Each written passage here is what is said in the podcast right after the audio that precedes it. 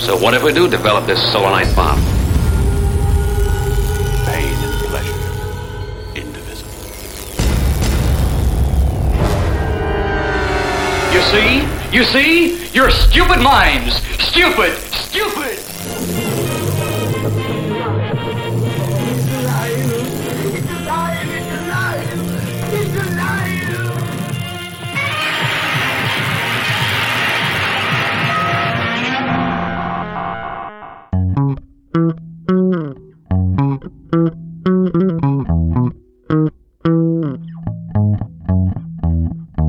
Dobry, dobry wieczór. Słuchacie audycji Kocham Dziwne Kino i dzisiaj w poszerzonym składzie jest z nami Paweł Kaczmarek, Dzień dobry, dobry wieczór. współorganizator, współtwórca festiwalu Kocham Dziwne Kino, współreżyser, współscenarzysta, aktor, współproducent filmu Pekador i Pekador kontra Nazi Zombie. Oczywiście jest ze mną Dawid Gryza. Dobry wieczór. No ja jestem Rafał Siciński i tutaj będę robił za e, dzisiaj Host. hosta albo pana, pana e, dziennikarza, który odpytuje chłopaków, bo właśnie, właśnie 20 lutego o godzinie 19 w pawianickim kinie Tomi będzie miała premierę, ich najnowsza produkcja, krótkometrażowy film właśnie Pekador kontra Nazi Zombie i to jest przyczynkiem do takiej właśnie rozmowy o tworzeniu kina amatorskiego, walce z materią, przyjaźni, oddaniu, pasji. Takie tendencyjne pytanie, no bo słuchacze was może znają, a może nie znają, ale jak to się stało, że wy się poznaliście i, i jak to wpadło na te tory? No my mieszkaliśmy, mieszkamy dalej na jednej ulicy, która jest bardzo krótka, bo ma chyba niespełna 300 metrów. Stoją na niej trzy wieżowce i, i w, ja mieszkam w trzecim, Paweł w drugim, więc gdzieś tam siłą rzeczy się z widzenia, chociażby z podwórka znaliśmy. Chodziliśmy do tej samej szkoły podstawowej i Paweł chodził do jednej klasy z bratem no, Łukasza Badowskiego, który tutaj w filmie Pekador kontra Nazi Zombie gra, a ja znowuż chodziłem do równoległej klasy z Łukaszem, mm, do innych co prawda, ale, ale ten sam rocznik, Y, więc no ja się kumplowałem z Łukaszem, y, gdzieś tam też właśnie y, siłą rzeczy znałem Łukasza brata, no a Paweł był jego najlepszym kumplem i no i gdzieś tam w pewnym momencie mm, jak To musiało się stać. to się musiało tak. stać, tak. A że Paweł był wielkim miłośnikiem filmów, ja za takiego też się uważałem zawsze, no więc na jakiejś tam imprezie po prostu się zgadaliśmy i Tak, okazało się, że kochamy kino, oglądamy masę filmów i że sprawia nam wielką frajdę oglądanie tego właśnie dziwnego kina. Takich niszowych produkcji klasy B, które oglądane po latach bardziej śmieszą niż powiedzmy straszą czy zaskakują, tak jak to było wówczas, gdy były kręcone w zamierzeniu. Że sprawia nam to wielką frajdę i postanowiliśmy, że spróbujemy sobie trochę takich filmów gdzieś pozdobywać, korzystając no, z internetu, który wówczas, może już nie można powiedzieć, że był w powijakach, ale na pewno nie wyglądał tak jak obecnie. Przeszukiwaliśmy strony internetowe, znajdowaliśmy informacje o filmach i udawało nam się jakieś też kopie pozyskać i robiliśmy sobie wspólnie takie seanse przy piwku. I tak się zaczęło. Na początku oglądaliśmy głównie amerykańskie produkcje z lat 50. i 60. Prawda?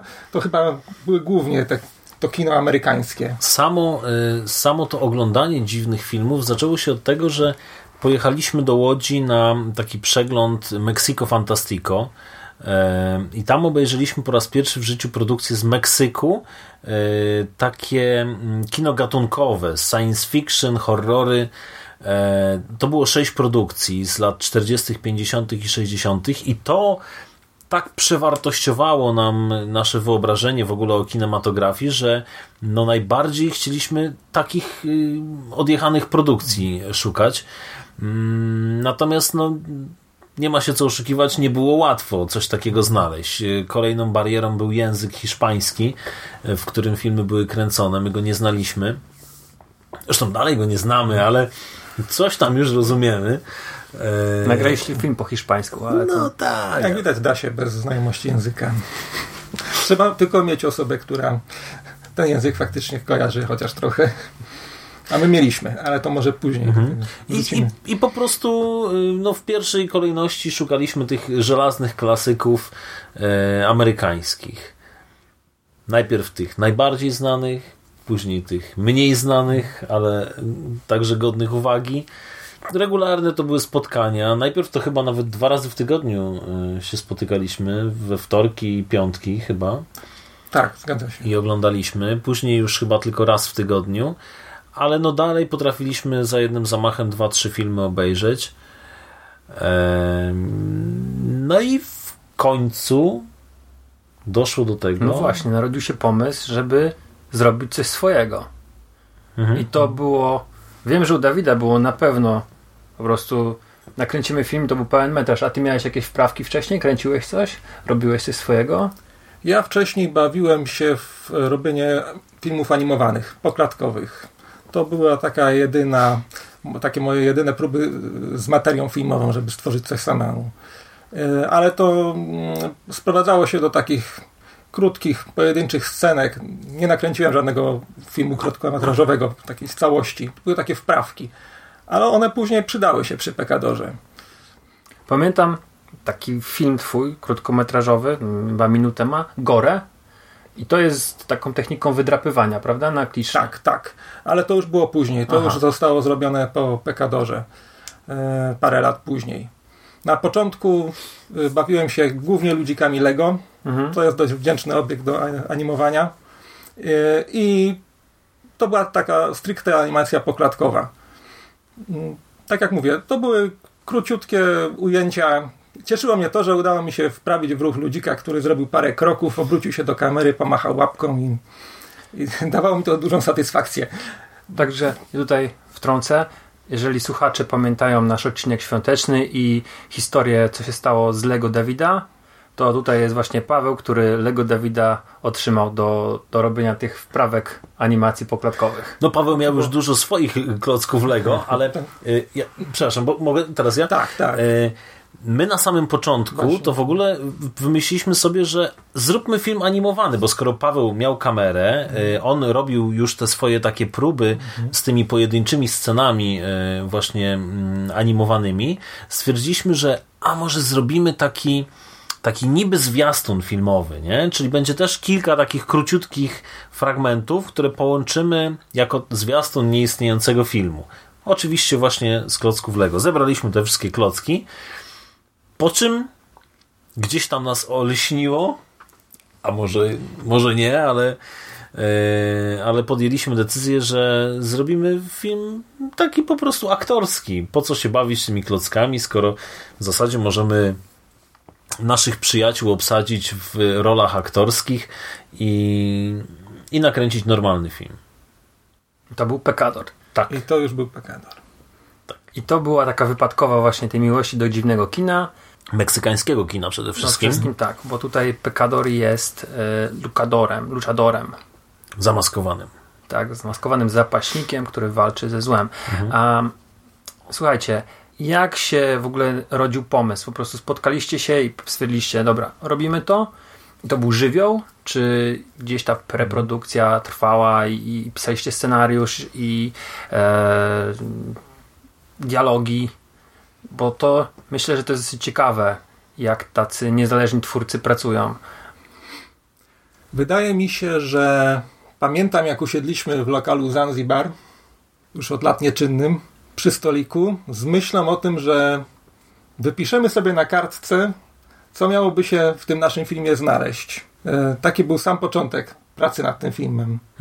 Wypisaliśmy sobie, bazując na tych wielu różnych filmach, które do tej pory obejrzeliśmy, te takie najbardziej schematyczne rozwiązania, fabularne, postaci, które się w tych filmach pojawiły.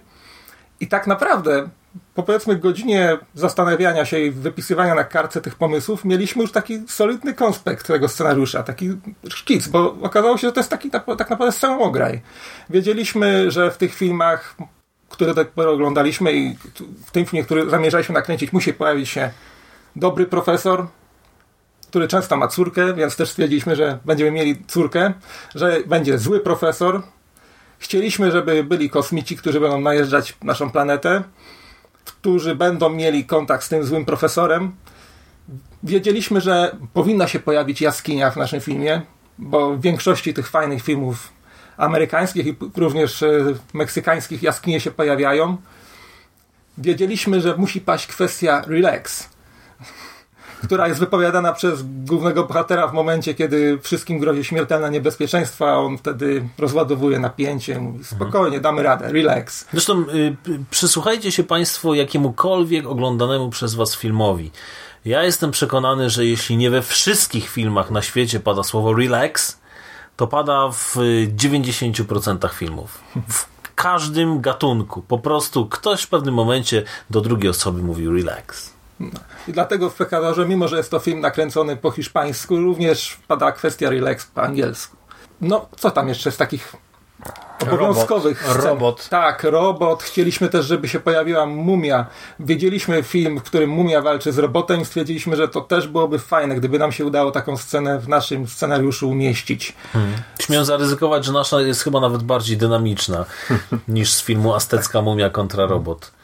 Tak, potwór. Potwór, który niesie najlepiej w jednym chociaż ujęciu na rękach, w swoich łapach omdlałą kobietę. To też jest taki motyw, który się przewija w wielu różnych klasycznych produkcjach z lat 50., 60., wcześniejszych. Też chcieliśmy coś takiego mieścić. No i znalazł się. Więc tak naprawdę pisanie tego scenariusza to było to była próba upchnięcia tych wszystkich takich fajnych rozwiązań, które nam się podobały, które podpatrzyliśmy w innych filmach, złożenia tego do kupy, która będzie trzymać się właśnie jakoś. e, Kupy będzie zwarta, będzie po prostu miała jakiś sens. No i myślę, że nam się udało. Jeszcze to wszystko, e, do tego wszystkiego dorzuciliśmy motyw z e, teorią Rico von Danikena. Mhm. To był powód, jakby dla którego kosmici się pojawiają w naszym filmie. Jest kalendarz Majów. Jest kalendarz Majów. Zbliżała się wówczas data właśnie koniec e, Końca 2000, świata. tak, końca świata, koniec 2012 roku. Więc e, My umieściliśmy akcję, ten film o taki, ym, nie wiem jak to się fachowo mówi, ale taki cykl kalendarza wcześniej jakby, czyli y, o 52 lata wcześniej, bo tam jakoś te, te cykle... mm, tak, już tego nie pamiętamy. Tak, też. ale, ale tak, y, jeden taki cykl to są 52 lata, więc akcja naszego filmu rozgrywa się w roku 1960. Okej. I ten film powstawał kupę czasu. Mm, Jest dokument Pekador zdemaskowany, który jest taką serią wywiadów z aktorami, naturszczykami, z wami między innymi. O ile dobrze kojarzę, to nie wiem, czy Dawid, ty występujesz, ale Paweł jest tam. No, pojawiam się. Jestem robotem, Ale więc trudno mnie... mówię, mówię jeszcze o tym demas- zdemaskowanym. A. I, e, Mamy wspólny wywiad, siedzimy A, na kanapie właśnie. w Tak, dwójkę. tak, tak. I, i Błażej, który początkowo grał Pekadora, nadał temu dokumentowi taki ton, jakby to powiedzieć, ładnie ująć, e, że ten film kosztował wszystkich bardzo wiele, że to było masa wyrzeczeń, masa pracy. E, oczywiście no to była rzecz amatorska, rzecz mm, niezależna, więc to było wszystko z waszych pieniędzy, z waszych funduszy, z, nikt wam za to nigdy nie zapłacił. I czy ten taki wydźwięk tego filmu to jest coś, co wy tak samo odebraliście? Bo no jak sygnujecie się pod tym dokumentem, on jest do obejrzenia na YouTubie, ale dobrze, nie, nie jest, nie, to jest tylko do wewnętrznych, o, dla bliskich, okej. E, Więc widzowie, możecie obejrzeć tylko Pekadora, tego dokumentu nie możecie, ale tak odebraliście tą całą pracę, ten proces e, twórczy, czy, czy raczej macie pogodne wspomnienia z tym wszystkim? No raczej pogodne. To Przygoda? Zdecydowanie tak. Dobra zabawa. Ja myślę, że widać tą dobrą zabawę, jak się ogląda dokument. Y, Było, o tym, było przy tym oczywiście masa pracy, natomiast y, jak się ogląda ten dokument, to faktycznie tam są te dwa lata, bo tyle nam zajęła praca nad filmem, skondensowane w tych półtorej godzinie. Ja nie pamiętam dokładnie, ile ten dokument trwa. Więc to może sprawiać wrażenie, że ludzie nie schodzili z planu i cały czas byli przez nas gnębieni telefonami. Musisz przyjść, żeby zagrać kolejną scenę. W rzeczywistości to wszystko się rozłożyło na bardzo długim, w czasie długiego okresu czasu. E, Zapraszaliśmy niektórych aktorów raz na kilka tygodni, miesięcy. Wręcz tak. Nie było to dla nich na pewno aż tak wielkim wyrzeczeniem. My spotykaliśmy się regularnie. Na pewno nie mieliśmy żadnych dłuższych przerw, bo jeżeli nie kręciliśmy akurat takiej sceny, to ją od razu po nakręceniu na bieżąco staraliśmy się montować. Co było dobrym rozwiązaniem, bo od razu mogliśmy jakieś błędy skorygować, albo wręcz y, w przypadku pierwszej sceny, jaką w ogóle kręciliśmy, od razu się przekonaliśmy, że jednak nie potrafimy kręcić filmów, a przynajmniej tak y, dobrze nam ta praca nie idzie, jak nam się na początku wydawało, bo nie udało nam się po prostu z tych ujęć nakręconych skleić całości. Musieliśmy powtórzyć y, pierwszą scenę, jaką kręciliśmy, scenę gry w szachy. No to była dla nas też taka szkoła, szkoła filmowa, przyspieszony kurs może, no szkoła filmowa to za dużo powiedziane, bo gdzieś też myślę, że przygotowując się do tego filmu, kręcąc go, em, też nabieraliśmy jakiejś wiedzy, wprawy, mm, przy okazji oglądaliśmy cały czas następne rzeczy, gdzie tam mogliśmy troszeczkę podpatrywać, inspirować się. Film był nagrany w dwóch wersjach językowych początkowo naszym założeniem było to, że film miał być nagrany tylko w języku hiszpańskim.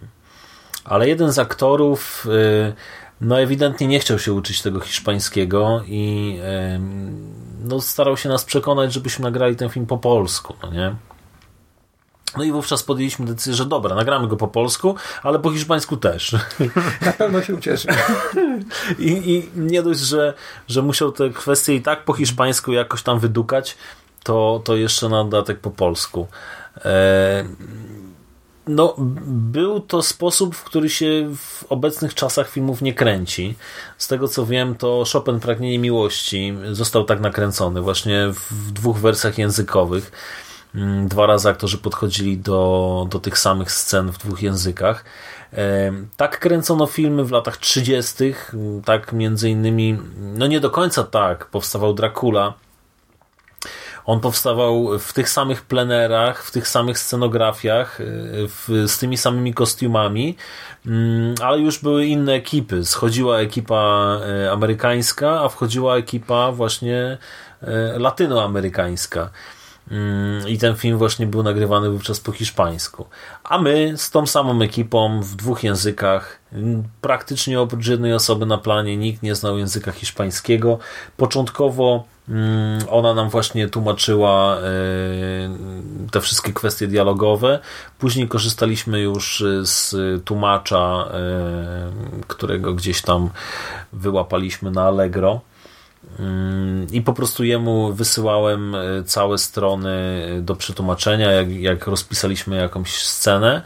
Mm, I on nam tłumaczył. Czasem brał za to pieniądze, czasem wspaniałomyślnie nie brał za to pieniędzy. Także no wiedział, że też się przy, przysłużył w ten sposób. No nie wiem, czy wyższej sprawie, ale na pewno Zrobił to dla sztuki. No. Tak. E, padło słowo scenografia. Wcześniej mówiliście o jaskini. E, to tak porozmawiamy o tych aspektach technicznych. Jak to się stało, że budowaliście tę scenografię? Gdzie je budowaliście? Że to była prawdziwa jaskinia? Dobra, wiemy, że to nie była prawdziwa jaskinia, ale, ale to, całe, to, to całe studio, co to było to całe studio? Gdzie, to, gdzie ten film kręciliście? Zdecydowana większość scen we wnętrzach została nakręcona u Dawida w mieszkaniu. Tutaj, gdzie mamy studio. Akurat w tym pokoju, gdzie teraz siedzimy, nic chyba nie było nakręcone. Nie, no były takie przebitki, jak tam na przykład Pekador A, samochodem jedzie. No tak, ale to faktycznie to takie bardzo krótkie ujęcia. Natomiast y, gu, y, duży pokój, pokój gościnny. Tak, tutaj była bardziej montażownia. Pokój gościnny y, był, y, służył nam za scenografię do kilku scen, do kilku różnych w ogóle lokacji, tak? Mhm. Bo to był pokój Pekadora, mieszkanie Pekadora, Wnętrze statku kosmicznego. wnętrze statku kosmicznego Laboratorium profesora Loko. i, i też dom dobrego profesora, część jaskini. Pozostała y, część jaskini była w przedpokoju już wykonstruowana. By, był y, nawet lasem przez moment O właśnie, tak. w jednym ujęciu. No i u Pawła, też u Pawła nie, nie, też tak. nakręciliśmy. Scenę, gdzie Mie- mieszkanie- profesor, mieszkanie złego mieszkanie- profesora. Scena z pianinem. A bar? Bar to był właśnie Zanzibar. Okej. Chociaż, też Chociaż duży nie- pokój. Tak, też, bo tam y, pojawia się zespół. Meksykańscy y, mariachi. Grają i to Los było, Assassinos de Otros Mundos. tak, tak. Czyli my. Występują na tle takich kurtyn, to, to było nakręcone również u Dawida. Okej. Czym to kręciliście? Jaka to była kamera? To był VHS, czy to było coś bardziej profesjonalnego? To były dwie kamerki już troszeczkę nowszego typu. Ja miałem taką kamerę Sony, nie pamiętam, że jakie, konkretnie jaką miała na, nazwę. Ona była na takie małe kasetki mini DV. A Dawid miał troszeczkę nowszą kamerę, która już zapisywała na kartach pamięci. I też Sony. I też Sony. I jak taki proces montażu wyglądał? Razem z dźwiękiem nagrywa się, czy później były posynchrony? Mm, jak to Nie. wyglądało? Nie, nagrywaliśmy dźwięk bezpośrednio na kamerę, na te malutkie mikrofoniki. Nie mieliśmy żadnego dodatkowego mikrofonu. No co zresztą słychać. Jak się Ale zdarzały, zdarzały się Mhm. takie, y, są takie ujęcia, bo niekoniecznie nawet całe Mhm. sceny, które były później w postsynchronach y, dopracowywane. Mhm. Tak, gdy coś no, faktycznie kiepsko wyszło, było słabo słyszalna jakaś kwestia, no to wtedy staraliśmy się to poprawić. Ale zdecydowana większość filmu była nakręcona w ten sposób, że kamera rejestrowała zarówno obraz, jak i dźwięk. Mhm. Dużo pracy jest przy montażu, powiedzmy, sceny 3-minutowej. Tak jak na przykład, jak to wygląda? Ile trzeba materiału nakręcić? E, No wiadomo, że to różnie bywa, bo są duble i tak dalej, ale tak mniej więcej mm, załóżmy, tam, ta 3-minutowa scena Powiem Ci tak, trzyminutową scenę tamtego Pekadora sprzed 11 lat, no nie wiem, no mo mogło się zdarzyć, że zmontowaliśmy podczas dwóch posiedzeń. Natomiast ten nasz nowy film, który trwa niespełna 7 minut, montujemy już od, no nie wiem ilu, no ale przynajmniej 10 spotkań.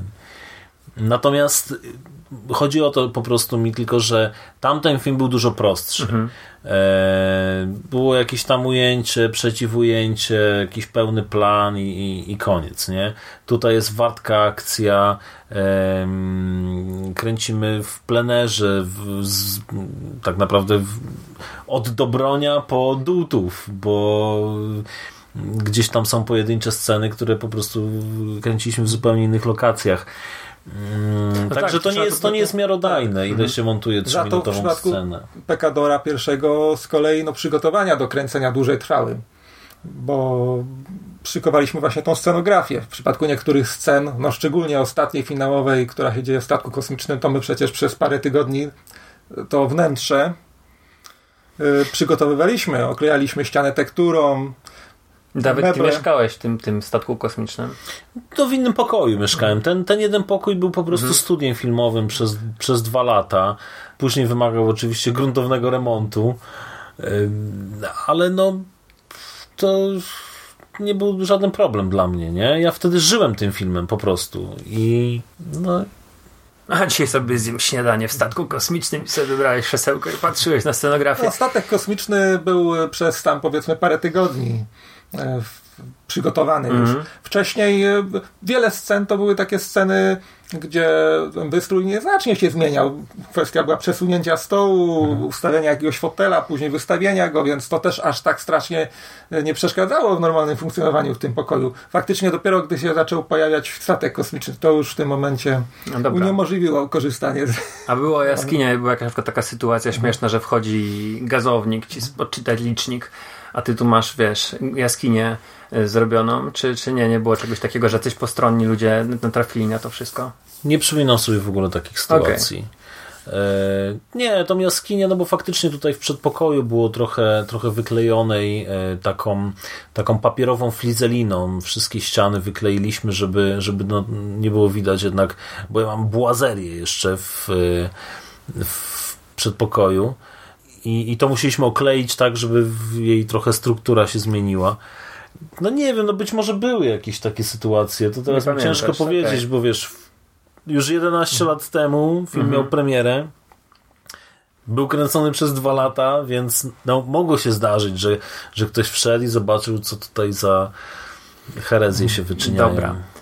Bo tutaj warto powiedzieć, że Pekador kontra Nazi Zombie to będzie film krótkometrażowy, ale z helikopterem, wozem pancernym, e, rozbitym samolotem Łoś, E, Także tutaj no jest zupełnie Rozmach. rozmach inny. E, I właśnie jak na przestrzeni tych 11 lat to się wszystko zmieniło, bo powiedzieliśmy o początkach, wiemy jak to wyglądało, dwie takie kamerki, trochę bardziej profesjonalne, ale to no, nie może w porównaniu z VHS-ami. A teraz, jak to robicie teraz? Jak, jak, jaki jest sprzęt, jak to wszystko wygląda? Coś nowszego macie? Jakąś No jest na pewno nowsza kamera, aczkolwiek w tej chwili to też już jest przestarzały sprzęt. E, Kamera kupiona była 9 lat temu już. To jest taki pół, półprofesjonalny sprzęt, kamera Panasonica. Ja swego czasu parę wesel nakręciłem i też różne swoje eksperymenty filmowe robiłem właśnie Gore między innymi też zakręciłem za pomocą tej kamery.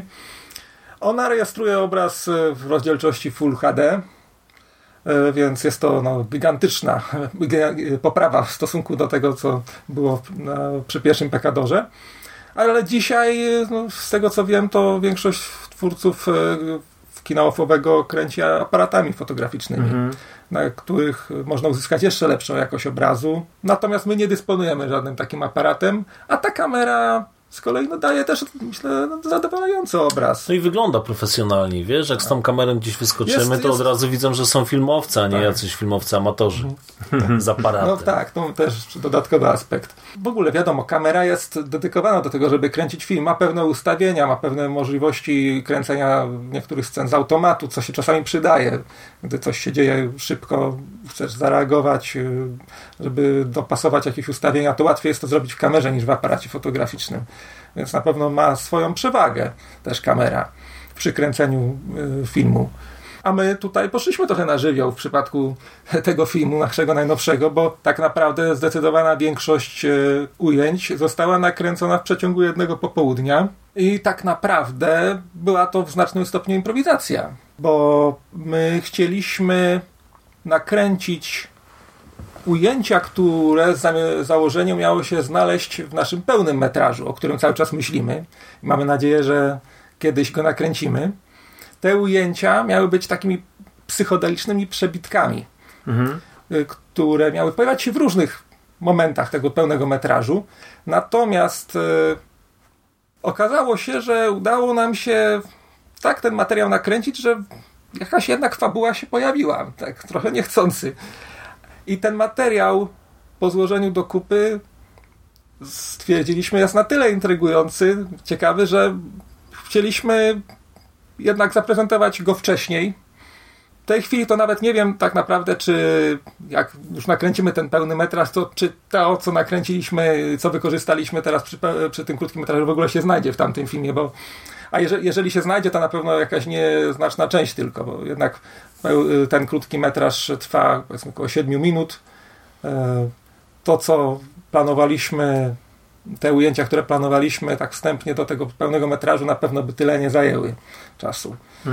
Więc, e, więc tak naprawdę no, ten film jest to rodzaj eksperymentu, takiego spontanicznego kręcenia, które wyszło nam całkiem fajnie. No i dlatego chcemy się z nim, t- tym, tym obrazem podzielić z widzami. Trochę takie przypomnienie jakby o nas po, po wielu latach. To nie jest też tak, że my może do końca nic nie robiliśmy No pewnie, od, od właśnie. czasu Pekadora. Chciałem później was o to zapytać, ale możemy teraz tak płynnie sobie wskoczyć. Mm. Bo właśnie była reklama Sobieski, był teledysk, były krótkie metraże. Mhm, no te krótkie metraże to był głównie y, Pekador kontra Gusano. To był taki no, no, typowy, z jakąś tam fabułą krótki metraż. Oczywiście on y, warsztatowo nie odbiegał zbyt daleko od tego pierwszego Pekadora, a ten nasz Pekador kontra Nazi Zombie, hmm, można powiedzieć, że jest trochę takim remake'iem tamtego. No ale to sobie tutaj Państwo sami y, gdzieś tam odszukają podobieństwa. Były trochę takie, mm, takie różne, no nie wiem, jakby to powiedzieć, żarty filmowe, tak? Y, Pekador wypowiadał się odnośnie techniki 3D, albo kasował y, film y, Pan Tadeusz Wajdy i nagrywał na tym swoje przygody Pekadora. E, No i kilka takich, takich właśnie No to bardziej... takie filmowe żarciki. Tak, tak, żartów filmowych. Sam Pekador zdarzyło mu się, mm, że pojawiał się gościnnie w innych filmach, między innymi w y, Ataku Zabójczych Telefonów. Nie wiem, czy dobrze ten tytuł Killer wymawiam. Phones. Tak, Ale- Attack of the Killer Phones, tak? Okej, tak. Tomira Dąbrowskiego. Mhm. Y, ale pojawił się też w, jeszcze w innych filmach. Nie pamiętam teraz nazwy. Tyle ich było. Ale coś z łódzkiej ekipy chyba kręciliście. Z łódzką ekipą pamiętam, że był taki moment, gdzieś tam jeździłeś. Jeździłem z łódzką ekipą, ale nie jako Pekador. Okej. Tam, tam po prostu ja sobie występowałem. Natomiast Pekador ym, wystąpił w Pabienicach nawet też yy, w jednym filmie. Tylko teraz zabijcie mnie, ale no nie pamiętam tytułu. Okej, jeszcze po drodze był ten teledysk. Reżyserowaliście ten teledysk. To było coś zupełnie innego? Z, nakręciliśmy teledysk dla zespołu Wanata. Tak? O tym mówisz? Tak, tak. E, poprosiła nas o to koleżanka, Angie, e, Ich która, agentka, nie? która była tak, menadżerką, czymś, kimś takim. Poprosiła nas, y, no, jak wiedziała, że coś tam mamy wspólnego z kręceniem, mm, czy nie zrobilibyśmy teledysku dla, dla jej zespołu. E, No i to też było na zasadzie takiego trochę mm, Żywioł. żywiołu. O, właśnie, dziękuję. Yy, Pojechaliśmy do nich na próbę. Pokręciliśmy trochę, jak oni tam grają. Umówiliśmy się później jeszcze na kolejne spotkanie, bo gdzieś tam przy okazji mm, okazało się, że oni te próby mają w takim jakimś tam starym, pofabrycznym budynku, yy, do którego się idzie takim korytarzem długim, który też fajnie wyglądał Gdzie jest super winda. gdzie jest super winda. No tak jakby, wiesz, już byliśmy na miejscu i staraliśmy się znaleźć fajne rzeczy, które no tam jakby były, tak? Czy jakaś kanapa fajna była, tylko ostatecznie nie wiem, czy ta kanapa się znalazła. Chyba sesja zdjęciowa tylko była z Tak, kanapą, tak, nie? chyba nie trafiło to do mm, już finalnego teledysku. No, ale taka po prostu to była trochę, trochę zabawa, trochę też nauka w sumie. No nie robiliśmy czegoś takiego wcześniej. Tutaj chodziło o zmontowanie filmu w rytmie muzyki, tak aby obraz korespondował z tym, co cały czas leci w tle. I myślę, że udało nam się dość ten temat. No to ja, Ciekawie. Ja jestem bardzo zadowolony z tego, co, co udało nam się osiągnąć. Eee, Jeżeli, no nie wiem, no, ludzie mają świadomość, że budżet tego teledysku był zerowy, tak naprawdę. Eee, I, I było to tam, no nie wiem, dwa czy trzy dni kręcenia. Znaczy, dni to też jest za dużo powiedziane, tak? Bo tam chyba ze trzy razy pojechaliśmy. Kilka godzin kilka godzin materiału. materiału, trochę więcej może montowania, ale fajna piosenka, fajni, fajni chłopcy. E, bardzo, bardzo jakoś tak sympatycznie wspominam te, ten czas na planie. Mm, No niestety zespół próby czasu nie przetrwał, tam ich drogi się rozeszły. Szkoda. No ale Ale teledysk został. teledysk został, można sobie obejrzeć, Jest do portfolio. jest w portfolio. No dobra, ale Pekador był przyczynkiem do stworzenia festiwalu. Festiwalu filmów amatorskich kina niezależnego. Kocham dziwne kino. No to jest wasz wspólny projekt, który teraz będzie miał dziewiątą edycję, 8 lat pracy, e, pracy z filmami. I czy właśnie em, to, to obcowanie z kinem niezależnym, w ogóle wcześniej mieliście kontakt z kinem niezależnym? Czy to po prostu stwierdziliście, kręcimy film, nakręciliście go, dopiero później zaczęliście oglądać coś, co robią inni ludzie? My do tego stopnia w ogóle nie mieliśmy pojęcia, e, jak się kręci filmy, że na nasz debiut wybraliśmy fi- film pełnometrażowy. To jest po prostu, to jest kardynalny błąd, który popełniają e, twórcy amatorzy. Zaczynają kręcić nie od krótkiego metrażu, tylko od pełnego metrażu. Tylko, że naprawdę jest taka, że my właśnie nie mieliśmy za bardzo do czynienia z tymi krótkimi metrażami. Nie oglądaliśmy takich filmów. Ja przynajmniej mówię o sobie, nie wiem, Paweł. No ja też się raczej nie. chyba podpiszę. E, I po prostu my myśleliśmy kategoriami filmu pełnometrażowego, dlatego dla nas to było oczywiste, że od razu robimy pełny metraż. No i dobrze się stało tak I naprawdę. dobrze się stało, tak, to prawda. Zajęło tylko... nam to dużo czasu, Tylko właśnie, y, potrzebna była do tego determinacja, e, bo no też wiadomo, no nie wszyscy są tak zdeterminowani jak my e, i mogą po prostu polec e, w trakcie, wybierając sobie na, na swój debiut film pełnometrażowy. Tylko nie potrafiliśmy wówczas myśleć takimi kategoriami krótkometrażowymi. Po drugie, dla, dlaczego jest to kardynalnym błędem? Bo z takim filmem generalnie nic później nie można zrobić. No chyba, że wysłać na festiwal Kocham Dziwne Kino, bo żaden inny festiwal go nie weźmie. I to jest też jakby powód, dla którego my zrobiliśmy festiwal. Troszkę może też za późno się zorientowaliśmy, żeby ten film gdzieś próbować wysłać, bo też nigdy nie myśleliśmy o nim w kategoriach festiwalowych. Nakręciliśmy go, było to spełnienie naszych marzeń. E, pokazaliśmy go w Pabianicach, y, w, y, we wspomnianym nieistniejącym już lokalu Zanzibar. Później był pokaz y, W Łodzi. w Łodzi, następny był w Luce. dawnym kinie Luka. Tak. Mm, Później Później to, to był klub, zrobił się Klub, chyba muzyczny, tak. bo tam chodziłem na koncerty. I tam mogliśmy po raz pierwszy ten film zobaczyć na e, ekranie kinowym, tak? No Bo właśnie, jaki został- był odbiór? Pamiętacie? Ale nasz czy, czy... Ich ludzi, widzów. Tam praktycznie nie było widzów żadnych. Niestety, tak.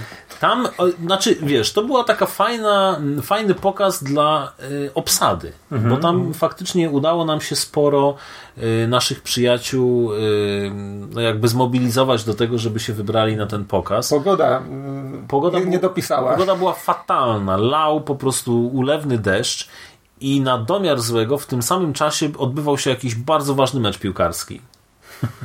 Więc tak naprawdę do lokalu nie wszedł prawie nikt. Jakieś tam postronne osoby, które nie były przygotowane na to, że będą oglądały film, a, a gdzieś tam może kątem oka e, rzuciły na to, co, co dzieje się na ekranie. Ale najważniejsze dla nas było to, że e, stwierdziliśmy, że ten film się dobrze całkiem ogląda też powiedzmy no, w sali kinowej, tak? na, na kinowym e, dużym ekranie. No i później było jeszcze kilka takich pokazów, y, między innymi w y, semaforze. To przez cały tydzień był pokazywany wówczas. Tak, tak. Miał być jeden, ale to też był kolejny pechowy, e, bo wtedy, kiedy miał być taki pokaz nagłośniony i tak dalej tego filmu w semaforze, e, mieli totalną awarię prądu. I po prostu nie byli w stanie puścić tego filmu. Dlatego później e, Piotr Kardas, twórca festiwalu Opla, no jakby no chciał się troszkę zrehabilitować i obiecał, on wówczas pracował w semaforze, że cały tydzień regularnie będzie ten film o jakiejś tam godzinie leciał. I mówi, że ostatecznie no, zgromadził jakąś tam widownię, no małą, bo małą, no bo wiadomo, mówimy tutaj o totalnie jakimś niszowym, odklejonym projekcie, ale, ale ktoś tam ten film przyszedł i obejrzał z kilkanaście osób pewnie.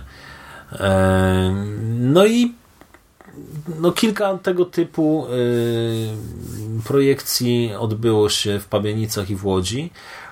I właśnie po y, no bodaj półtora roku chyba od premiery tego filmu, bo mm, premiera Pekadora w wersji polskiej, polską najpierw zmontowaliśmy, polską, druga była hiszpańska. tak. Najpierw zmontowaliśmy polską wersję. Premiera tego filmu była w kwietniu 2009 roku, a premiera hiszpańskiej wersji była chyba w listopadzie tego samego roku. Po iluś tam miesiącach dopiero, no bo wiadomo, ten film trzeba było jakby w dużej mierze też zmontować od Dwukrotnie. nowa. Tak, bo niektóre sceny były bezdialogowe, więc one po prostu funkcjonują na tej samej zasadzie identycznie w obu filmach, ale część tych dialogowych właśnie e, scen trzeba było zmontować od nowa. E, No i, i też nam to troszkę czasu zajęło, więc to była taka druga premiera. E, Później troszeczkę się bujaliśmy z tym, z tym dokumentem, bo chcieliśmy też ym, ten dokument y, zmontować i dopiero po tym wszystkim, czyli po półtora roku od premiery tego pierwszego filmu, stwierdziliśmy, że a może spróbujemy to gdzieś wysłać na jakiś festiwal. No i wówczas okazało się, że Generalnie żaden festiwal nie bierze filmów pełnometrażowych, a jak znaleźliśmy festiwal, który godził się przyjmować filmy pełnometrażowe, to trzeba było być z Podlasia. E, ja już byłem po 30, a większość tych festiwali zakazywał, jakby wiesz, limit wiekowy to był do 30 lat, tak? Jako, chodzi, chodziło im o młodych twórców, nie? A po 30 Ageism. już. Ageism, tak, natknęliśmy się na ageism. E, film był za stary, bo... E, Półtora roku po Ageism. Ageism kolejny raz. E, no i, i tak wiesz, no pomyśleliśmy sobie, no co za idiotyczne w ogóle takie obostrzenia, tak? No idiotyczne, nie idiotyczne, no być może no gdzieś tam ktoś sobie ułatwia trochę pracę, eliminując na etapie e, Przyjmowania zgłoszeń, przyjmowania zgłoszeń już pewnych tak za długich filmów, trochę za starych, już mi się tego nie chce oglądać. tak Od dalej. starych ludzi. No. Od starych ludzi, albo z Łodzi, czy z Pabianic. E, natomiast Albo nie po śląsku. stwierdziliśmy, że To nie są festiwale dla starych ludzi. E, no właśnie, no zrobiliście i festiwal. tak, i, i jakby kończąc tamtą myśl już tylko, no mówię, Paweł, znieśmy te wszystkie idiotyczne właśnie takie wymogi, tak? Czyli niech ten film jest stary. Niech ludzie, którzy go przysyłają są starzy. Niech są skąd chcą być. Bądźmy tolerancyjni. Bądźmy No. tolerancyjni. Otworzyliśmy się totalnie na wszystkich twórców. E, No gdzieś tam tylko być może w nazwie tej festiwalu, która funkcjonowała już wówczas jako nazwa takiego serwisu internetowego, w którym e, zamieszczałem recenzje filmów, które oglądaliśmy. Regularnie oglądaliśmy, tak jak wcześniej było wspomniane, filmy z Pawłem i ja próbowałem tam jakieś tam opisy, recenzje tych filmów robić. E, Wstawiałem je na stronę Kocham Dziwne Kino. No i skoro mieliśmy już taką stronę, ona funkcjonowała sobie z, z własną domeną, to stwierdziliśmy, niech ten festiwal też się nazywa Kocham Dziwne Kino, bo czemu by nie? E, Tak samo było z podcastem. I tak samo było z podcastem. E, To jest dobra marka, która już ma, ma swoje lata. Niektórzy ludzie tyle nie żyją nawet. E, I, i właśnie, czemu, czemu by nie? Powstał festiwal Kocham Dziwne Kino, który otworzył się na twórców. My otworzyliśmy się na polskie niezależne kino amatorskie. No właśnie, wracamy do tego mojego pytania. Mhm. Jak obcowanie z tą materią innych ludzi wpływało na was? Znaczy ja jeszcze na samym początku, zanim się wypowiem, y, chciałbym y, troszeczkę sprostować. Nie, wiesz co, y, wiecie co, chciałem powiedzieć a propos tego, że bo przedstawiłeś mnie tu jako takiego współtwórcę tego festiwalu i okej, no nie, natomiast faktem jest, że teraz już od wielu edycji, no to Dawid jednak jest praktycznie no, jedynym głównym tutaj organizatorem. Ja się nie chcę tutaj, że nie chcę, żeby na podstawie tego, wiesz, podcastu wyszło, że ja tutaj jestem równorzędnym y, człowiekiem, jeżeli chodzi o organizację, bo tak naprawdę wspominam tylko w tak kwestiach technicznych teraz Dawida, tak w dwie edycje, pierwsze, trzy może, no to faktycznie pomagałem y, solidnie, a później już jednak się wycofałem. O to mi chodzi, no nie, że chciałbym coś takiego powiedzieć. Mm, No dobra, to powiedziałeś. No, ale ja myślę, że Paweł też umniejsza tą swoją rolę, bo chociaż fakt, faktem jest, że e, ja powiedzmy szukam ludzi, którzy zrobią plakat, e, ludzi, którzy robią statuetkę, gdzieś tam staram się jakieś drobne fundusze pozyskać, to Paweł jest cały czas taką moją ostoją, z którą e, ja jakby dzielę się każdym poczynionym krokiem, tak? Mówię, ej, słuchaj, Paweł, udało mi się zrobić to, udało mi się zrobić tamto. E, Gdzieś tam Paweł swoją jakąś to yy, podzieli się ze mną swoją refleksją, tak, że a, a jakbyśmy zrobili na przykład, jakbyś coś tam, coś tam, nie? I ja No tak, to prawda. No. Yy, oglądamy te wszystkie filmy, właśnie. robimy selekcję. Paweł jest zawsze w jury, tak samo, więc to też bez przesady, że, że on się jakoś tam usunął i nie robi nic, nie?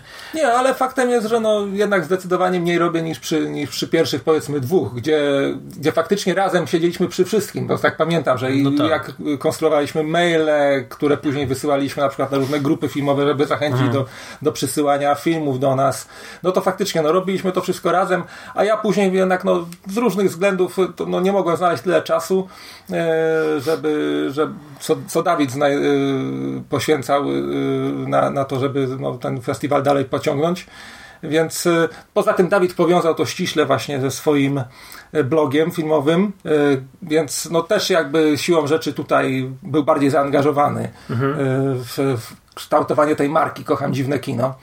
No ale faktem jest, że no, staram się, szczególnie właśnie jeżeli chodzi o kwestie techniczne w tej chwili, czyli renderowanie bloków filmowych, i, no, I właśnie też no, oglądanie tych filmów i ewentualnie sugerowanie, co by tam pasowało, czy co, by, co, co można by ewentualnie pokazać. Co do można- konkursu, tak, co poza konkursem, wrzucić co do w takiego ogóle odrzucamy. Mhm. To mamy tutaj naprostowane. Tutaj mamy Człowieka Roku Kultury Województwa Łódzkiego 2018 i Szarą Eminencję. Ale wracamy do mojego pytania. Z tylnego siedzenia, tak? Wracamy do mojego pytania. Jak oglądanie czyjejś pracy was kształtuje? Czy, czy uczycie się czegoś od tych ludzi? Czy podglądacie tak jak podglądaliście te klasyki kina e, meksykańskiego i amerykańskiego i robiliście tego Pekadora? Czy te 9 lat z festiwalem i z tymi wszystkimi filmami uczą? Myślę, że tak. Na pewno y, jednym z założeń festiwalu było to, żebyśmy poznali ludzi, którzy też tak jak my próbują coś tam tworzyć. Spełniają się właśnie kręcąc filmy i to nam się udało. Poznaliśmy takich ludzi. Niektórzy sprawili na nas większe wrażenie, inni mniejsze. Z niektórymi chcemy współpracować przy okazji naszego właśnie tego pełnego metrażu, bo, bo gdzieś tam pojedyncze osoby no już prosiliśmy o, o wyrażenie zainteresowania e, udziałem w, w tym naszym filmie. Ym, Więc pod tym względem udało nam się coś, co, co gdzieś tam założyliśmy wcześniej, ale y, w innym jakby takim taką nauką jest to, że mm, no, często widzimy błędy, które mają te filmy amatorskie i już wiemy, czego się wystrzegać. Myśl, ja ja tak, tak to odbieram. Chyba mogę się podpisać pod tym, co powiedziałeś. Uczycie się na błędach innych. Mhm. Niektórzy oczywiście, y, niektórych filmy są na takim poziomie, że mamy świadomość tego, że my jakby nie doskoczymy do nich. Tak? Są to czasem y, twórcy po szkołach filmowych, często jeszcze uczący się w szkołach filmowych, ale dysponujący całym zapleczem y, filmowym, y, którym no my nie dysponujemy, tak jak Paweł wspominał. Mamy fajną kamerę, ale to tylko tyle, tak? Nie mamy tutaj jakichś tam gości od efektów specjalnych, nie mamy super kostiumów. To wszystko jest, y, chociaż w przypadku Pekador kontra Nazi Zombie wypożyczyliśmy kostium oficera SS. No i to też stanowi jakąś skalę tego przedsięwzięcia całego, tak jak mówiłeś, tak? Jest helikopter, wóz bojowy, gdzieś tam, no właśnie ten jakby zombiak, tak? Którego no musieliśmy jakoś ubrać, ucharakteryzować, powiedzmy. Biorąc pod uwagę te, te 7 minut czasu ekranowego, to to, to jest naprawdę duży progres, myślę. A i tak samo ym, pod kątem y, myślę, że pracy kamery, y, efektów specjalnych, które tam zobaczymy, ym, no to mam nadzieję, że to będzie taka wizytówka tego, co udało nam się nauczyć, te wnioski, które wyciągnęliśmy przez te 10 lat, czy tam wręcz 11, które tutaj nas dzielą od, od premiery tamtego filmu, e, pierwszego Pekadora. Mm, I troszkę taki zwiastun tego, co w przyszłości, e, no miejmy nadzieję, widzowie będą mieli okazję zobaczyć, jeżeli ten pekadorski amarant faktycznie dopnie się jakby do końca. Ale A też chcecie coś zdradzić na temat tego filmu? Tego długiego metrażu, który planujecie? myślę, że możemy coś zdradzić. Paweł, to może ty teraz. No dobra, to ja tylko tak zapytam was. Ale to Paweł odpowiada, to zapytam Pawła. To będzie film w kolorze? Bo Pekador pierwszy jest czarno-białym filmem. Krótki No, metraż było. jest kolorowy? Tak, tak, jest kolorowy. No, Pekador, pierwszy Pekador to było kino, które miało być utrzymane w stylistyce meksykańskiego kina z lat 60., więc musiało być czarno-białe siłą rzeczy. Natomiast teraz kręcimy w kolorze. Ten pełny metraż również y, z założenia ma być w kolorze. Jeżeli chodzi o fabułę tego pełnego Format metrażu, obrazu też jest inny. No tak, Tamten był 16 4 na 3 tu jest 16 na 9 No jeszcze nie taka pełna panorama ładna, ale już taki dostosowany do odbiorników współczesnych. Przepraszam. Tamten stylizowaliście na kino meksykańskie, science fiction, a, lata 60., a ten pekadorski amarant to będzie do czego nawiązywał? Do jakiej epoki? Rozumiem, że to nie będzie jednak współczesność i, i dramat egzystencjonalny. Te nasze filmy dzieją się w takiej trochę alternatywnej rzeczywistości, ja Takiej myślę. trudnej do zdefiniowania. Na pewno będziemy chcieli unikać e, nowoczesnych technologii, Czyli które retro. ale też nie na siłę. Jakby. Nie lubię w nowych filmach tego, że w filmach, które dzieją się obecnie we współcze, współczesnej rzeczywistości, tego, że no mamy ten internet wszechobecny, dostęp do telefonii komórkowej, to bardzo ogranicza twórców. Y, Takie filmy jak na przykład Pojedynek na szosie, no nie miałyby się prawa zadziać w dzisiejszej rzeczywistości, prawda? Bo tytułowy bohater na pewno byłby gdzieś tak w stanie się skomunikować z kimś i y, wybrnąłby z tej sytuacji. Nie musiałby doprowadzać do pojedynku właśnie finalnego, który kończy się spektakularnym upadkiem ciężarówki. To są rzeczy, które ograniczają twórców paradoksalnie. Ta nowoczesna technologia powoduje, że ciężko jest napisać fajny, emocjonujący scenariusz. Mam takie wrażenie, że ogranicza właśnie. Więc my będziemy chcieli umieścić akcję naszego filmu w takiej rzeczywistości niekoniecznie na siłę retro, ale pozbawionej tych nowinek technologicznych. Bez komputerów, bez telefonów komórkowych, no siłą rzeczy bez internetu. To będzie sensacja, kryminał, dramat, No, science fiction? Wymieniłem wszystkie gatunki, czym to będzie, tak? sensacja, kryminał, kino zemsty. Okej. Myślę, że tutaj jesteśmy bliżsi temu. E, raczej, no co prawda pojawia się tutaj ten nazi zombie, ale on miał być w formie takich właśnie jakichś tam psychodelicznych majaków, trochę może jakichś e, alkoholowo-narkotykowych odlotów. Ale film generalnie o ludziach stąpających po ziemi, bez kosmitów, bez potworów, bez robotów. No coś bardziej przyziemnego. To na pewno coś, coś już zdradziliśmy. Jeżeli chodzi o samą fabułę, tuż po pierwszym Pekadorze chodziło nam po, głowy, po, głowie, po głowach, żeby złożyć hołd innemu kinu, kinu tureckiemu e, lat 70. To było bardzo specyficzne też kino, Turkish Pop Cinema, ale troszkę mm, u, u, wydawało nam się, że to jest trochę zbyt hermetyczne, w sensie takim, że e, bo teraz te filmy tureckie troszeczkę się przedostały do, do świadomości e, ludzi z Polski, ale wówczas to, to naprawdę była totalna nisza, którą e, no, no mało kto odkrył w ogóle, mało kto miał Chociaż trzeba szansę powiedzieć, że kino obcować. meksykańskie z luchadorami właśnie. też było No niższe. tak, też było niszą. Tak mówicie, Ale- jakby to było, wiesz, mainstream, nie? Że No tak, ale był tam jakiś, wiesz, Nacho Libre, w jakiejś reklamie Coca-Coli się chyba pojawił Luchador, czy tam Media Markt, tak? Media To może chyba Expert. trochę później. No później, ja bym bardziej było celował, później. że dla każdego innego odbiorcy to był, wiesz, wrestler. E, Bo jednak tam ty, ten amerykański wrestling to trochę kradnie i z Europy, i z Japonii, i z Meksyku i, i myślę, że to, to bardziej ludzie z tym kojarzyli niż właśnie z No, Santo na przykład, tak? Być może. A tutaj więcej miałoby być takich niuansów, które faktycznie by docierały tylko do tych ludzi, którzy znali e, to kino tureckie, a jeżeli by nie znali tego kina tureckiego, to mogło się trochę za bardzo kojarzyć z kinem e, zespołu filmowego Skurcz. I takiego porównania chcieliśmy uniknąć. Em, Nie dlatego, że jakby no, nie podoba nam się to, co robi, robił Skurcz, bo też to oglądaliśmy, mieliśmy z tego niezły ubaw, ale mm, jakby nasze priorytety były zupełnie inne. Nie, nie chcieliśmy być kojarzeni właśnie e, jako ludzie, którzy ściągają pomysły ze Skurczu, tylko chcieliśmy robić coś innego. Dlatego, chociaż wówczas myśleliśmy naprawdę o tym, o tym e, tureckim filmie, E, Zresztą mam nawet gdzieś tam nasze zapiski i niektóre tam nawet rysunki.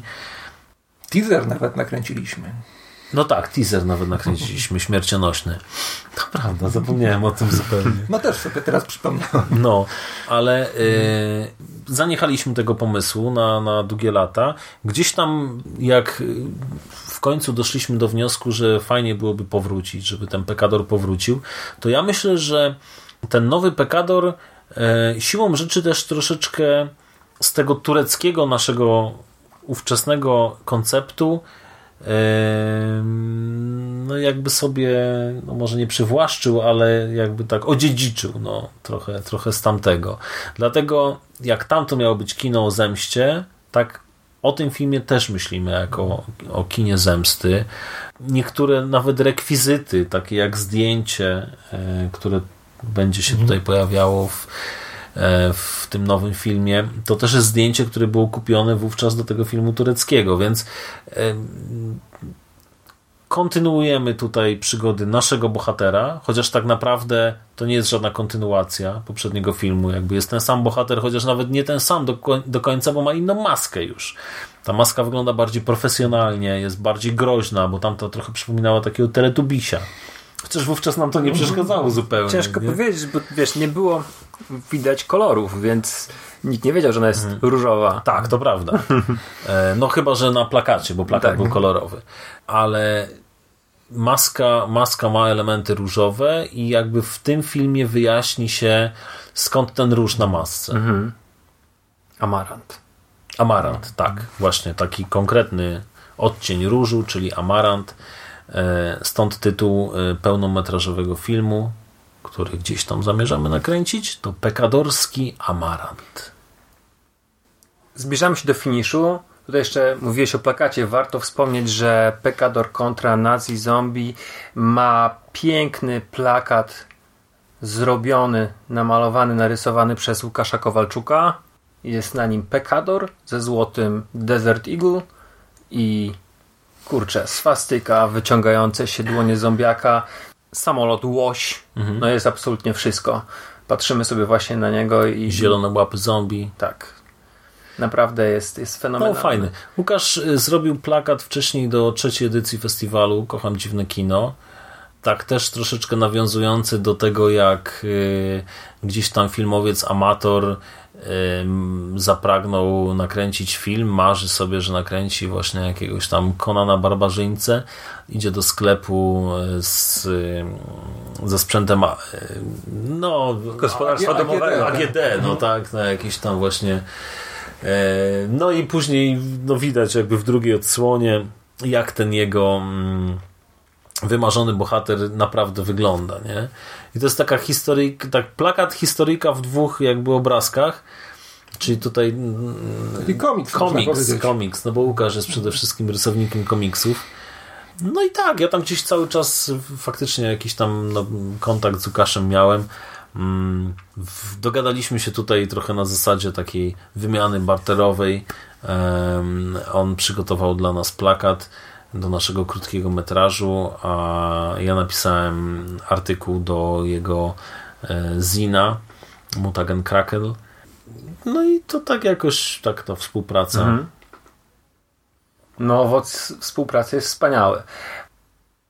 Więc tak, premiera w czwartek 19, 20 luty. 20.02.2020 Tłusty czwartek Będzie tłusto. Z tego co wiem, nie będzie striptizerek, bo tam jest za blisko szkoła, więc nie, nie, ma, nie ma takiej możliwości, żeby były striptizerki. Tak?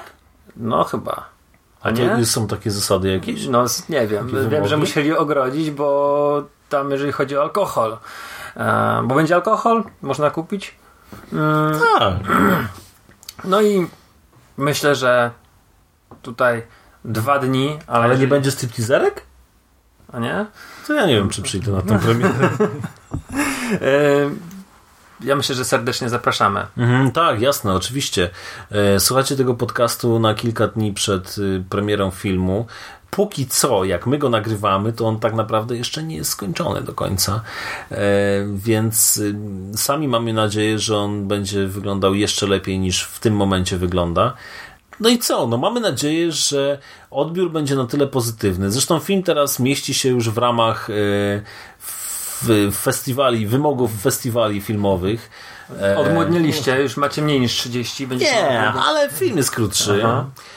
Jest nowy, świeżutki, więc wiesz, teraz od razu pójdziemy za ciosem, wyłapiemy tam z pięć festiwali, na które spróbujemy go wysłać.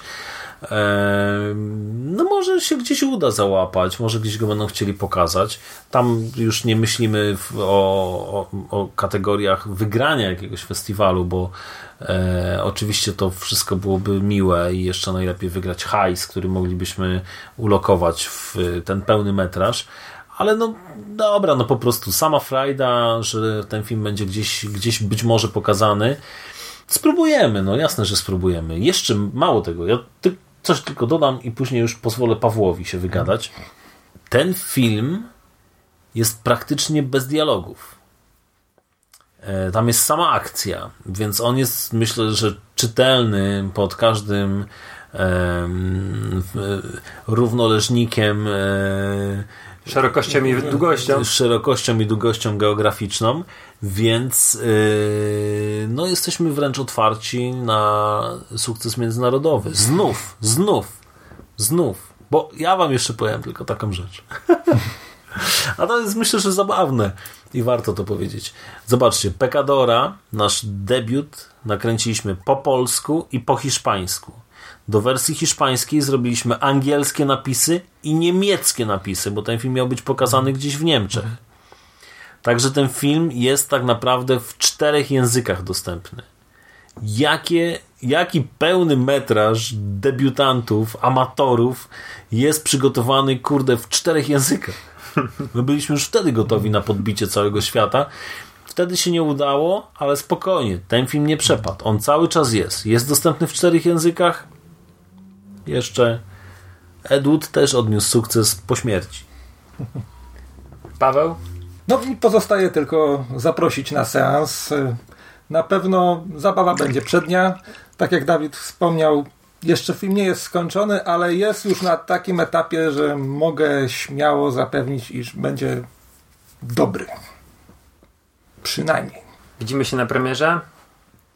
Ja ze swojej strony, ze strony słuchaczy konglomeratu, podcastu Kocham Dziwne Kino, przynajmniej tej części połowy, która prowadziła. Dzięki Wam serdeczne za rozmowę, za podzielenie się spostrzeżeniami, wiedzą, doświadczeniem, z emocjami i, i, i no nie wiem, co się życzy filmowcom, ale powiedzmy, że powodzenia. Tak, chyba powodzenie może być, nie? Bardzo dziękujemy. Przerwanej kliszy filmowej. A teraz to już nawet nie działa. No, nie? No właśnie. Czyli co, braku prądu? Nie. Zawieszenia komputera. Wtedy się mówi, nie dziękuję, ale jak się mam jeszcze powodzenia, no to wypadałoby podziękować. Tak, właśnie, dziękujemy bardzo. Myślę, że no, jesteśmy przygotowani na sukces. Gotowi na sukces. Dobra, dzięki, cześć. Wasze zdrowie.